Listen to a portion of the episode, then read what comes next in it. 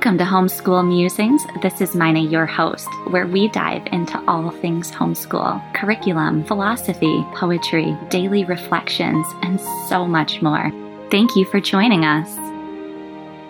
Hello, and welcome to Homeschool Musings. This is Mina, your host, and today we have the pleasure of having Megan with us. She is the creator of Rooted Childhood, and she is a wife and mother to three little children. So let's give her a welcome. Hi, Megan. Glad you're here with us. Hi, thank you so much. I'm so glad to be here. Awesome. So, why don't you go ahead? Tell us about your kids, tell us about your homeschool life, your philosophy, and kind of what your rooted childhood is all about.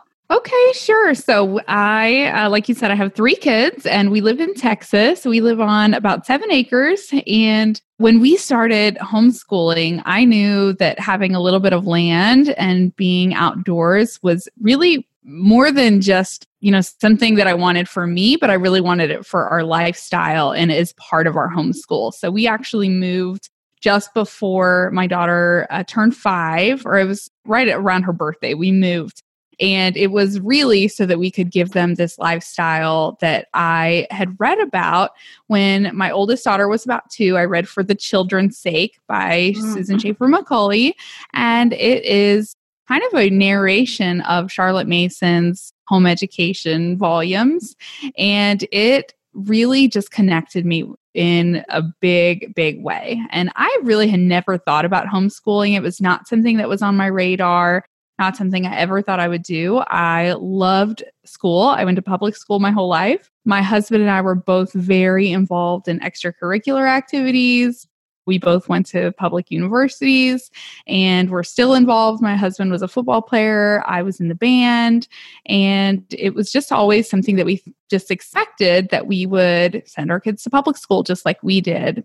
But when I read that book, and I don't even remember how I found that book or who recommended it to me, but I remember it's it's a really small book. It's not very big, and I devoured it. And when I finished that book, I told my husband, "Hey, we're going to be homeschooling," and it just changed my life. And so it took a few years to get to the point where I knew we moved out into the country and I, I, spent a few years just preparing myself for the journey of homeschooling and working on things that I needed to retrain myself to think about and to prepare myself to be teaching my daughter and eventually more children. And really, I am so happy that we made that move. It has been the biggest blessing for our whole family and has really just changed the fabric of our family's existence. And we have such a rich and beautiful, just wonderful life. Not to say that there aren't struggles or hard days or anything, but homeschooling just has been a huge blessing for our family and given us back tenfold what we have put into it. So I have been blogging even before we started our homeschool journey, I had been blogging about life and parenthood and continued once we started homeschooling. And that's kind of where Rooted Childhood was born was after a few years of living this lifestyle, I wanted to share that with others because I really believe that if a family wants this kind of a lifestyle, it can really be attainable. And it doesn't matter where you live, you don't have to move to the country like we do. It doesn't matter, you know, if you're working part time or if both parents are working full time, there's so many different scenarios and it really boils down to just real belief in being able to give this gift of a childhood to our children. And there's so many ways that we can do that and there's no one right way to do it. And i developed these monthly collections just to bring a little bit of beauty and pause to our days that whether we're homeschooling or traditional schooling or you know whatever we're doing our days can get kind of busy and crowded with some things that maybe push some other things that we might think are important but they get pushed aside pretty easily. So that's what i've designed my rooted childhood monthly collections to bring those back to the forefront and just give us a little bit of time with our kids while they're really little to focus on those beautiful things. Awesome. And so do you find that the Rooted Childhood collection have they kind of changed as your daughter has gotten older? Are you starting are they just really more for that young childhood? Yeah, I would say they're really designed for probably kids about like 3 to 8. My daughter is still 8, she's almost 9. But she still loves everything in them. But I think she's getting to be the point where, you know, kids just hit a certain age where they're not so into you know, like singing little nursery rhymes or yeah. doing hand clap games or finger plays or things like that. She's definitely at the point where she's almost aging out of that. She definitely still has you know lots of wonder left in her life and there's a place for these fairy tales and things like that. Uh, yeah. uh, we are just taking it maybe to a different a different level. But yeah, i also so- my other kids are three and six and they just completely right. love all of the songs and poems and things like that still. Great. And what have you transitioned to kind of curriculum wise are you designing your own charlotte mason kind of philosophy education or are you following a certain curriculum I never thought I would be a person who really liked to piece together my own curriculum. I'm definitely more of like a box checker type mm-hmm. person. Mm-hmm. And I really thought I would be somebody who would want an out of the box curriculum that I could just say, here, it's all done for me, it's ready to go. But I think I quickly realized that that doesn't work for all kids and right. it doesn't work for all parents teaching yeah. those things. So while some of those curriculums are really great and it's such a good option for parents who need it. I think the beauty of homeschool is that we have this opportunity to custom design an education for our children. So I really have taken that to heart and really been able to look at exactly what my daughter's needs are and what my needs are and our needs as a family and kind of design our own curriculum with some really good guides. Not to say that I do it all just on my own. I, you know, put a lot of faith and trust into some people who have gone before me. Like when we started, I started following Ambleside Online, which mm-hmm. is a, a free Charlotte Mason curriculum. And it's basically, it gives you kind of a scope and sequence and a book list. And so we started with that. And then I, I found that that wasn't quite a great fit for us. So there is another one that's kind of similar to Ambleside called Wildwood Curriculum, and we started following that, and it was a much better fit for us. Some of their book choices are just a little bit more modern, and the schedule is a little bit lighter, and it's a little more true to what Charlotte Mason designed for her schools back when she was alive. So that has been a really good fit for us. I've also done consultations with Delectable Education, which are some lovely ladies who really have studied Charlotte Mason's programs and they really know books really well. And one of the hallmarks of a Charlotte Mason education is living books and these just beautiful books that really bring any subject alive.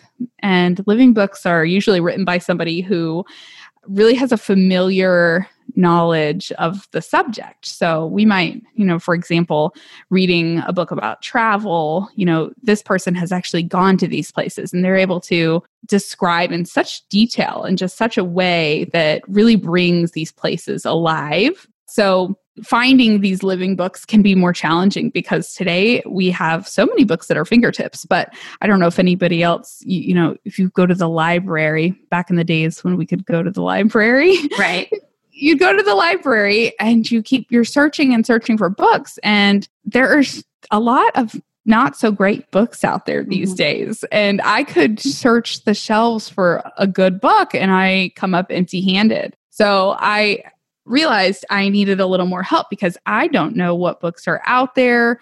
There's so many books available. It's really hard to narrow down which books are really going to be the ones that are going to capture your kids' attention, which ones are going to be the ones that are going to make that imprint on their hearts. Mm-hmm. So the ladies at Delectable Education, they actually have a living book library and they just have a really amazing knowledge of books. And so I have spent most of our you know, any help that I get in designing my curriculum would be in help in selecting books so that we can have the best books for our homeschool.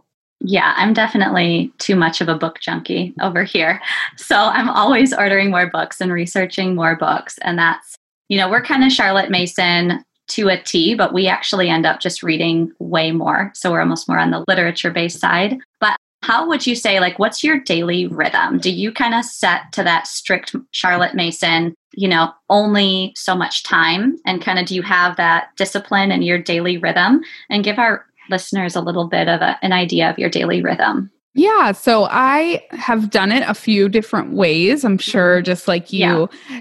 it takes a little bit of trial and error and practice totally. to get your rhythm in place. And every year is a little bit different as I've gone from you know, having toddlers or a, ba- a, baby added to the mix. You know, there's always life that's happening. This past school year, we moved like two weeks into our school year. So, you know, there's always things that are happening. So it takes a little bit of adjusting. But I would say we are at our best in our homeschool when we do follow a pretty rigid schedule just for our formal lessons. So we, my daughter, she's just finished third grade form 1A upper, which in Charlotte Mason terms.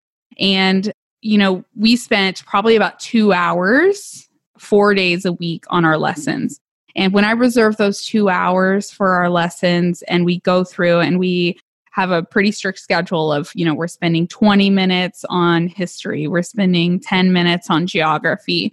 And I set a timer and we go through all of those lessons. They're very short and it keeps us engaged because we might be going through, you know, eight or 10 subjects in just one day. But I have found that that is not the way that my daughter prefers to learn things that she's super interested in. So, you know, most kids, they really grab on to certain ideas, and I'll never be able to predict what those ideas are going to be because something will just grab her attention. And it's probably not what I thought it would be or not what I expected it to be. For example, we read a biography this year about Amelia Earhart, and I thought, you know, she was just going to love Amelia Earhart because, you know, she's a strong woman and the mystery of it. But my daughter was really obsessed with the airplanes. Not really Amelia Earhart, but the airplanes. So, what I love about the Charlotte Mason style of learning is that we have these pretty rigid parent led lessons in the morning. But then if we're only doing that two hours a day and we only do four days a week, we have the rest of our days for exploring these topics that the children are interested in. So we were able to dive into airplanes in the afternoon when, you know, that was something that my daughter was interested in. We could do extra research. We watched documentaries. We built some really crazy paper airplanes and models and things like that. So there is lots of opportunity for diving into interests. There's also lots of opportunity for spending time outdoors, which is another just really important part of a Charlotte Mason education. So you know, I mentioned that we moved out to the country so that we could have this land. And we have since moved back toward the city, but we still have land, but makes it a little easier for us to get to extracurriculars and things like that. But we, you know, want to spend as much time outside as possible. And we do have chores with our chickens and the garden and tending to, you know, pulling weeds and all these things. So, getting outside, that's probably something we do first thing right away. We'll either go take a walk. Right now, we're kind of on a summer schedule. So, we start our every day with a walk. We'll go to a park or just walk here on our property. But definitely getting outside and getting some sunshine and fresh air is so key for us, especially for my little ones who aren't doing lessons yet. They need to move their body and get out there and run some energy off because otherwise when we try to do our lessons it doesn't go well for anybody so we like to get outside then we can get our lessons done and then we just have the rest of the day for embracing interests and doing handicrafts and whatever comes along that interests us. Yeah that's great. I totally agree with you. And i was wanted to kind of dive into it's hard when you've been publicly educated to pull away from those academic demands and kind of in those early years. And that's what i too love about charlotte mason is it's like oh you're just preparing this feast for your child and just really slowing down because it's the only time of their life they're a child and don't have to worry about those pressures. And so what would you say how was that? Did you find it difficult when you were kind of pulling away? Like did you ever get sucked into oh i have to do this this this like that checkbox? Or were you able to just separate out and trust in the philosophy of it and just go with it and allow that space for childhood? Yeah i think that is, you're right that that is so hard because most of us have not lived that growing up. Like we just lived something completely different, and society tells us that you know the traditional way of schooling is the way that it should be. Like we get those messages in so many different ways that it's really hard to break free from it. And i'll say it wasn't an easy transition for me. I told you i read for the children's sake when my daughter was two. Mm-hmm. before i had read it i had sent her to preschool because all of my other friends were sending their children to preschool. So i thought well let me just put her in. So i put her in a two day a week preschool and, you know, they were sitting at the table doing their ABC worksheets and things like that. It was very cute. She would send home her papers every day and it was adorable. And so when I decided we were going to homeschool, I started using a curriculum called five before five in a row. Mm-hmm. There's five in a row mm-hmm. that, and then the before five in a row is for the really little ones. So I started using it and if I had used it as it was intended, it would have been a great curriculum. But once you go on Pinterest, like you're just doomed. So I got on Pinterest and I saw all these just great ideas. So there's all these people talking about, you know, you read a book like a classic ch- children's book like Blueberries for Sal, which is a sweet, sweet book about little bears and a little the little child picking blueberries and they go can them and it's just cute. So in the the curriculum you're just supposed to read the book, you notice things with your children. It just provides like conversation topics. But once I got on Pinterest I thought, "Oh, well now we can do blueberry math, we can do blueberry science, blueberry this, blueberry that. We painted with blueberries. We did a blueberry scavenger hunt. We made a bear craft with a paper plate and put yarn all over it. We did all the things. And after a few of those, when I realized I was putting in like 99% of the energy into these crafts, and my two year old literally could not have cared less about these things, I realized, you know, there's something not right here. Like, this is a little off balance. And like, I don't need to go to preschool. Like, I'm in my 30s. Like, this is not necessary for me. So, what should a two year old be doing if they're not supposed to be doing paper plate crafts and you know painting with blueberries because pinterest told me. So it was a bit of a transition to realize that children are really just so smart and they really know what they need if we just allow them the time the space and the freedom and the luxury of just being children. So yeah. we started spending more and more time outside and just going on adventures and taking walks with no real purpose except for getting outside and seeing what we could see. And we started to see birds and notice them and learn f- about flowers and learn different trees in our areas. And along the way, you know, we'd be walking on trails and singing songs or we might take a nature journal and paint you know, once we got home, just paint whatever we saw or encountered on our trip, but not in a forced way. And that's where I started to realize that a lot of the education that I was trying to push onto my daughter, it would be a great opportunity for me to take that and take that time to spend it on myself. So instead of trying to get my two or three or four year old to paint in a nature journal, I just painted in my nature journal and took the time to start studying things around me and learning things that I never learned because I'm sure, you know, most of us had a lot of gaps in our education. And there are a lot of things that I had no idea about before I started homeschooling. So, those yeah. younger years are a great opportunity to find, just like your children that might do when they're a little bit older, you know, if there's something you're interested in, pick up a book and read about that topic. Like, my husband and I had watched a show on TV about like the Tudor era. And I was really interested in Mary, Queen of Scots. And I thought, I want to read about her. So I went and I got a book and I started reading it. And it was fascinating learning about a subject that I really had no idea about because I honestly don't remember learning anything about that in school. And so it's a great opportunity to just take what interests you and start pouring the education into yourself instead of pushing it onto mm-hmm. our children. And that's what I've learned to do. And now that I have three kids, I have done a better and better job with each child. So mm-hmm. my current youngest, my three year old, is just a complete wild child. She yeah. has never had to do anything in her whole life regarding schooling or academics. And it's just amazing to watch her.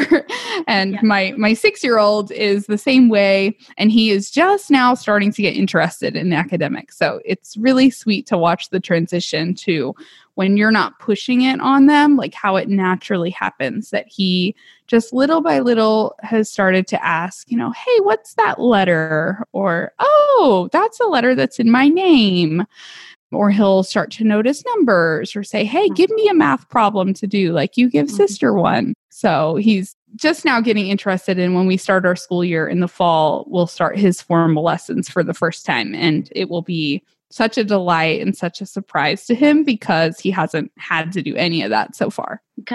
I love that. And yeah, that's my favorite part about homeschooling that I so was not expecting. It's like, I love it even more because I'm like learning, I feel like for the first time.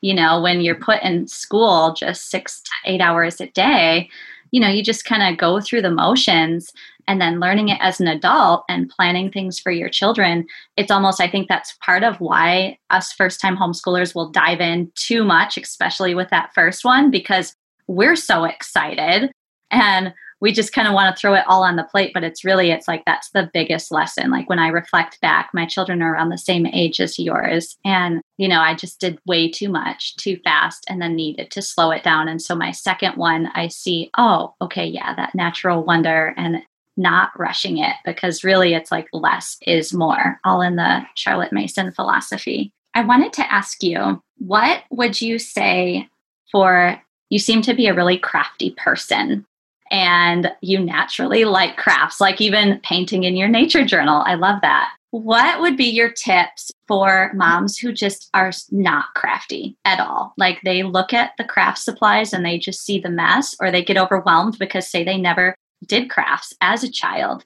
How would you help kind of advise them to diving into embracing the craft life? Okay, so I am not a crafty person number one. So I think from my experience, anybody can do these kinds of things because, and it really just takes a desire to want to learn new mm-hmm. things. So when my daughter was two and I first read about Charlotte Mason's philosophy, and she talks a lot about you know, when you're outside playing and letting the children frolic in the grass, you know, mother is sitting there doing her like needlework and things sitting there. And I'm, I was looking at it thinking, I have never sewn anything in my life. I, well, I sewed in eighth grade in home ec. That was it. That was the extent. I never had anybody in my life who sewed. I never knew anybody who did these kinds of crafts. And I remember picking up a needle felting kit and trying it. And then I sold it at a garage sale because I thought, oh my gosh, like I could never do this. So I sat there and I tried it. I gave up on it. And once my daughter started getting older and started having a desire to create these things, and I wasn't going to be satisfied with just here's let's make this bear out of a paper plate and me telling her what to do with it because then when we have this finished paper plate bear like what were we going to do with it and I am a minimalist at heart. I'm not going to say I'm an actual minimalist, but I'm a aspiring one that will likely never get there. But I don't like to have this extra clutter around. And it really made me think like, why are we going to do this craft if I'm literally just going to take it and throw it away? So why don't we put our effort into doing crafts and craft projects that are going to be more useful for us? And Charlotte Mason has a couple of guidelines on what she considers handicrafts. Some of those are that it should be teaching a skill that they're going to be able to learn later in life. And I have found that we can teach these kids even as young as two and three and four. They can start learning these skills. Like, but all three of my kids can hand sew really great. And, you know, that's the foundation for being able to mend your own clothes when you're older, to sew on a button or fix a zipper, things that in our completely disposable society where something breaks and you just throw it away because you can so cheaply get a new one. That's not the attitude that I want my kids to have. I really want them to have a fix it, I can do it attitude about all of these things. So I had to have that attitude about crafts like, okay, I can do it. I can learn anything. YouTube is amazing. You honestly can learn anything from YouTube. So, when your children are young, that is a great opportunity to start learning these things. And really, I just start one thing at a time. And I started, I think I started, besides my failed needle felting project, I started with embroidery and I bought an embroidery sampler off Etsy and I started watching YouTube videos.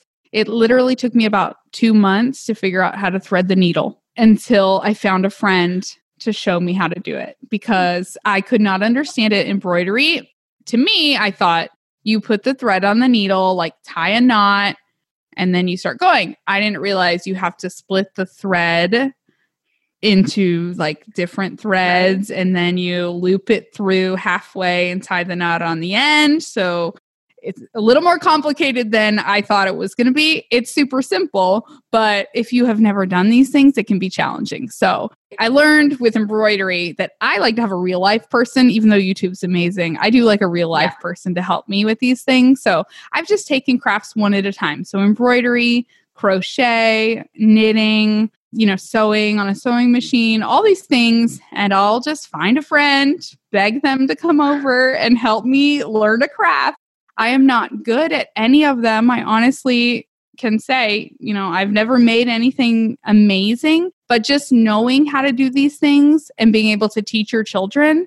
And maybe they're not going to be amazing at these things either. And I don't have any aspirations or high hopes for them, but I will say by exposing them to all these different kinds of things, it's really great because just like in academics, you never know what's going to make that connection for them mm-hmm. and what they're really going to embrace and pick up on. And my daughter, right now, she's currently obsessed with sewing on a sewing machine. Wow. She just did a sewing project before this. And, you know, she's really, she's learned the basics of sewing and now she's able to take the excitement and the passion that she has for it and really bless others with it which my middle child my son recently burned his hand and mm-hmm. had a pretty bad burn. We spent a little time in the hospital in and out.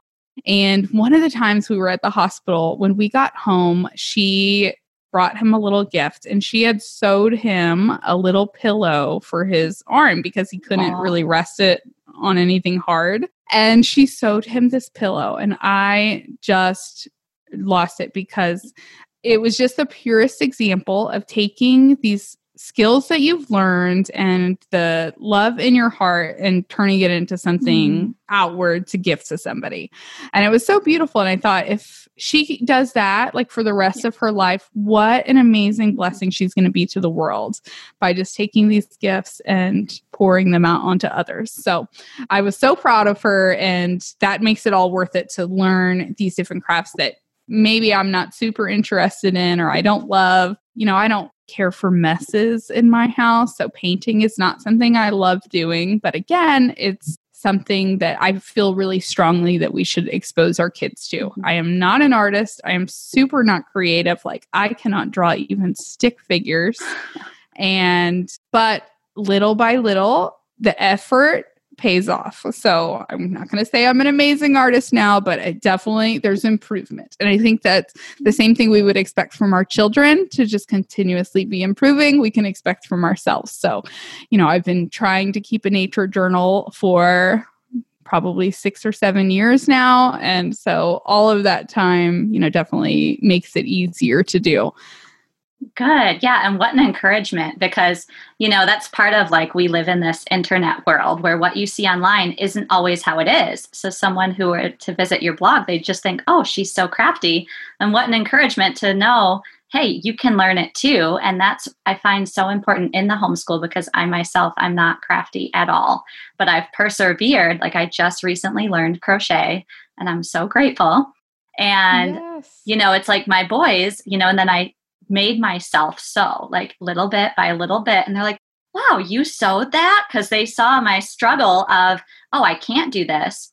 And then keep trying and persevering. Because oftentimes we live in this immediate culture now where it's like, oh, you just buy the dress and it's already made. Where 200 years ago, they had to make the dress. And I think it's really important that children see their parents going through that in the homeschool family unit because then they get excited to want to grab onto something new or persevere through something that might not come easy or naturally to them. and then you're left with you know like these skills you said and what a great story about your daughter and son i bet you put that do you have a commonplace book i you, do did yes. you put that story in there yes yeah to reflect on so awesome Absolutely. And so i want to ask you you talked about living books earlier what are a few of your favorites that you guys have read over the last two or three years like just maybe three or four Oh my goodness, there's so I know. many. Yeah. there's so many good books.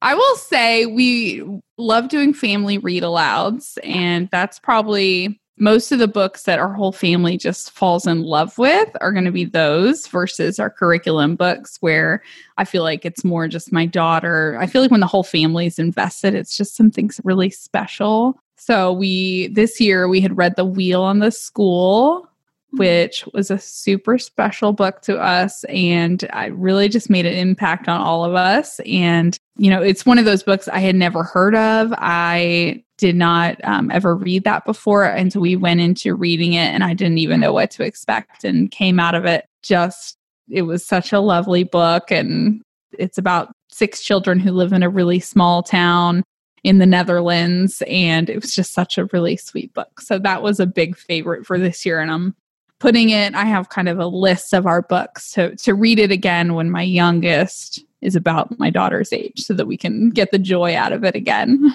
Yeah so then you count your read aloud time separate from your curriculum books. Yes we do. Yeah we have usually we'll do like before my youngest still take takes naps so we'll mm-hmm. do family read aloud time before nap time and then we'll usually do it after nap time or kind of like afternoon when there's a lull in the afternoon if i'm going to make the kids a snack or something we'll do we'll read we usually have a few books going at once. So we'll have like our nap time book and then our tea time book and yeah. um, a few different ones going. Great. Awesome. And so just kind of to wrap it up today if you were to encourage kind of beginner homeschool moms and say they didn't get to have the opportunity like some moms do when their kids are little but all of a sudden I think there's a lot of people being thrown in to homeschooling and they didn't ever plan for it, they didn't prepare for it, and they have varying ages.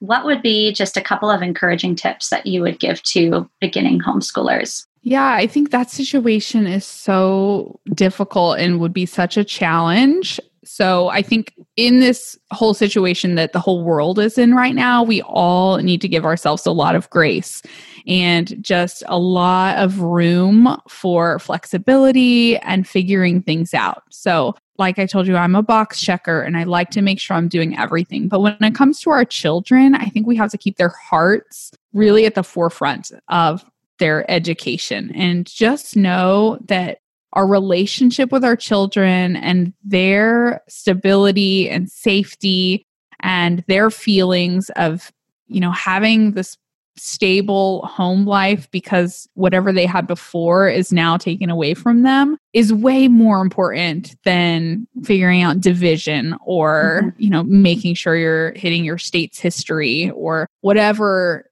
the boxes say that you're supposed to be doing. And mm-hmm. i really think that if we can focus on the home more than we focus on the school our kids are going to be fine yeah that's what i always say is that you know, it's not just like school at home or educating at home, but homeschooling really is a lifestyle. And what works for one family might not work for the other family, but that you do it because over time it just provides such a joy, like you said, and just makes your life so much richer. And it's not about, oh, I have to do this, this, and this. It's like, no, what works for you might not work for me, and that's okay.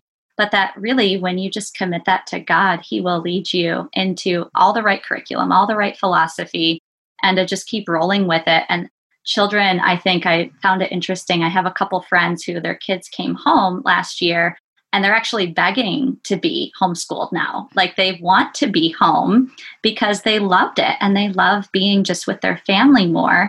And so I think as more people get into educating at home right now, it's like to just remind them, hey, it's okay. You know, and that in those first few years, there's going to be things that you try that don't work or your child's not receptive to and sometimes what works for one kid doesn't work for the next have you so you're starting your son this year so you'll see if things kind of are the same with him or if yes. he's Mm-hmm. Because do you find and I've, him I've already noticed. Yeah, Yeah. I've already noticed he's definitely. I mean, just I think the difference between boys and girls Huge. is a big difference. So he is has a completely different personality. He's got a way different learning style. My daughter would thrive in public school. She would be completely fine. My son would probably one be one that would get a label on him because he's just, you know, in A a, different boy. world sometimes. Yeah. And he needs to be moving and running around all the time. So, you know, if we're, you know, we'll do some little math lessons when he asks for it. And, you know, he's upside down doing somersaults while he's adding. So this is not like a sit on a desk kind of lesson for Yeah. him. So some of the things that we use for my daughter are definitely not going to work for him. So we'll we'll have to feel it out as we go for sure. Wonderful. Excellent. Well, thank you so much, Megan, for being on the show today. Yes, thank you. I'm so happy we got to chat. Yeah, awesome. So that's it for today. Make sure you subscribe, leave a comment if you've enjoyed today's episode, and be sure to check out homeschoolmusings.com to get your free homeschool resources. Happy homeschooling!